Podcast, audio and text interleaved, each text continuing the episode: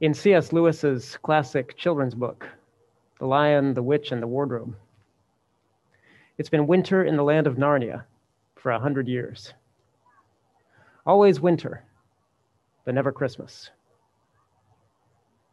Something a little bit like pandemic time in that, I think. Always winter, but never Christmas. It will be Christmas soon enough. But in Narnia, something happens that begins to break the spell of the White Witch, an oppressive tyrant who has ruled the land for a hundred years. And as her power begins to fade, the children, who are the heroes of the story, hear sleigh bells.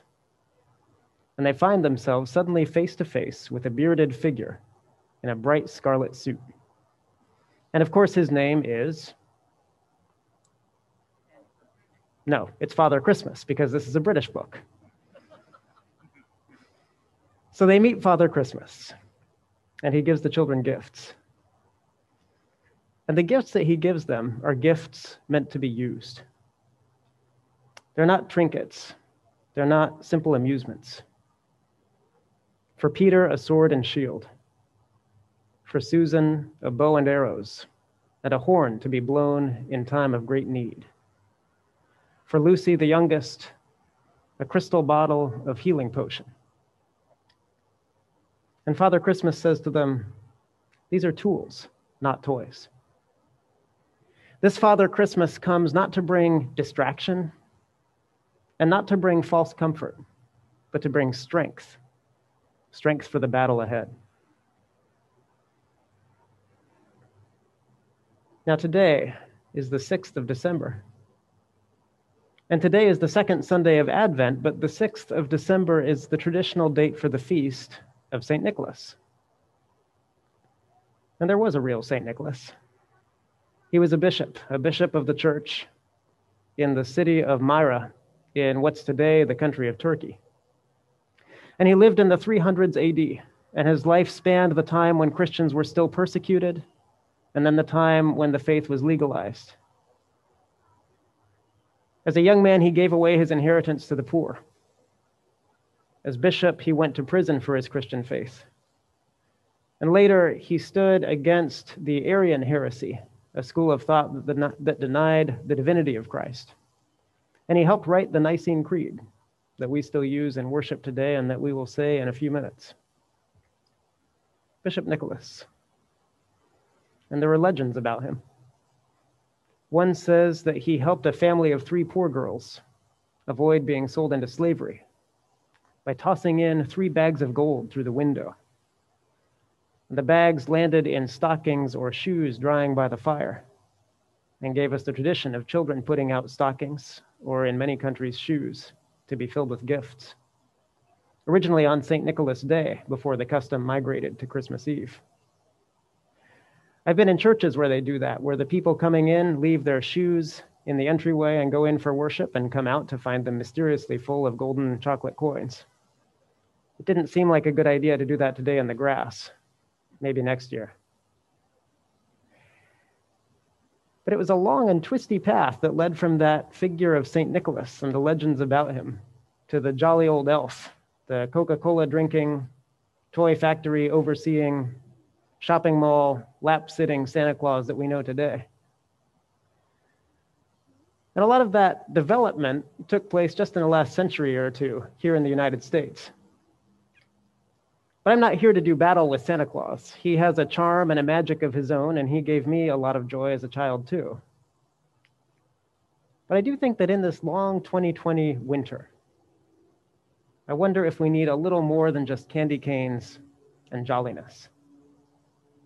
And perhaps we need some of the spirit of the real St. Nicholas, that brave bishop who suffered for his faith and came out victorious or the spirit of the Father Christmas of Narnia, this noble, strong figure who gives gifts that are meant not to distract, but to equip. Today, in our Old Testament reading, the prophet brings a message to the people of God. And just like the inhabitants of Narnia, the people of Israel have been suffering under the oppressive rule of a tyrant. And the prophet says it is time for them to be set free. If you've ever heard a concert of Handel's Messiah, you've heard the ringing tenor notes at the beginning Comfort ye, comfort ye, my people. Or you might know the Advent hymn Comfort, comfort ye, my people, speak ye peace, thus says our God. And both those pieces of music are taken right from the opening words of this passage Comfort ye, my people, speak tenderly to Jerusalem and tell her that her warfare is over. Comfort. Think about that word comfort a minute. You can think of that word in two ways, I think. Comfort can mean something like pampering or luxury. We think of living in comfort as something that's perhaps available to some classes of people and not to others. We talk about being in our comfort zones. But that's not the kind of comfort that the prophet is talking about. There's another kind of comfort. It means strengthening, encouraging.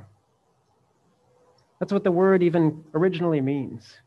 Think about the word fortify or the word fortress. To come fort someone is to make them strong. Today in the gospel, we hear John the Baptist foretelling that Jesus will baptize the people with Holy Spirit, not just with water, but with the Spirit. There's a place elsewhere in the New Testament where the Holy Spirit is called the Comforter. In the Gospel of John, when Jesus is promising the disciples to send the Holy Spirit after his resurrection. He calls the Spirit a parakletos, and that's the exact same Greek word that gets translated as comfort in the Greek version of Isaiah.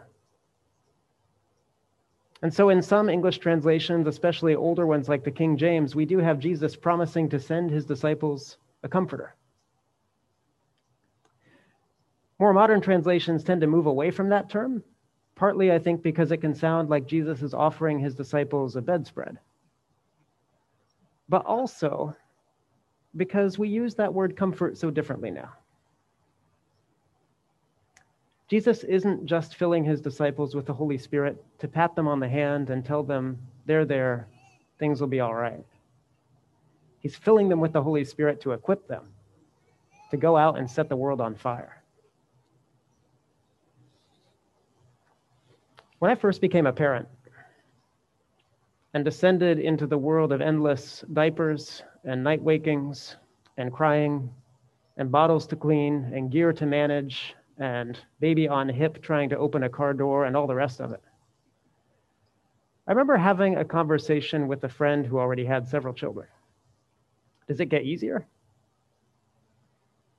And what my friend said was, no, not really. But you get more used to it and you get better at it. You bring your game up over time so that what at first seemed almost impossible to manage seems easier. Now, on child number two, I see the wisdom of that comment, even as I still marvel at my fellow parents who manage three or more. But my friend that day was comforting me, not by giving me a false promise but by giving me real hope. And I think God's comfort is something like that. It's not an assurance that the problems and the evils of this world are going to magically suddenly go away. It's a promise that God's grace is enough to empower us to do what we are called to do in easy times and hard, to endure, and indeed to triumph. God created us not to be mediocre.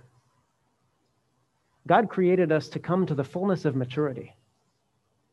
Each of you has been created to come to the fullness of wisdom, of courage, of kindness, of generosity. In one of his other books, a book on Christian faith for adults, C.S. Lewis wrote that if you or I could see what our most ordinary neighbor will look like in heaven, we would be tempted to fall down on our knees and worship. That is the destiny you were created for, and I was, and each of our neighbors. Not that any of us will get all the way there in this life, but God is in the business of making saints. And God is in the business of transforming the world through those saints. And God has that in mind for you and me. Not that it's up to us to do it on our own, but rather only to open ourselves to the power of that same Spirit, the Comforter, the Strengthener, the one who's working inside us from the moment we are baptized and every moment that we turn towards God, working to transform us into the full person that each of us was created to be more joyful, more brave, more persistent, more kind.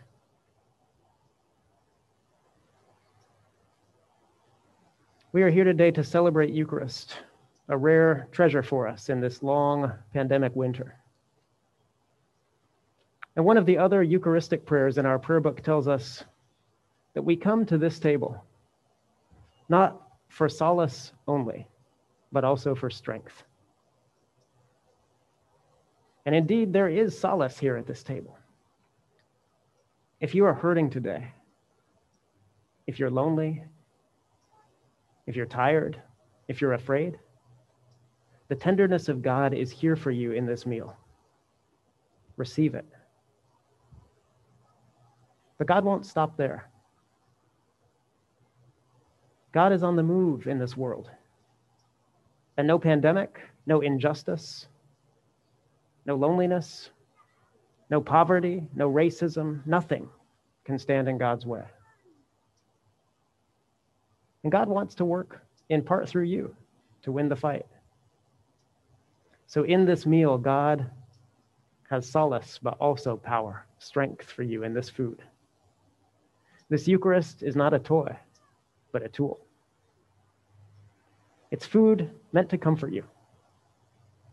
Not just comfort food in the sense of nostalgia or empty calories, but comfort food that will make you strong and able to withstand whatever the world and the devil can throw at you. So come to the table and take comfort.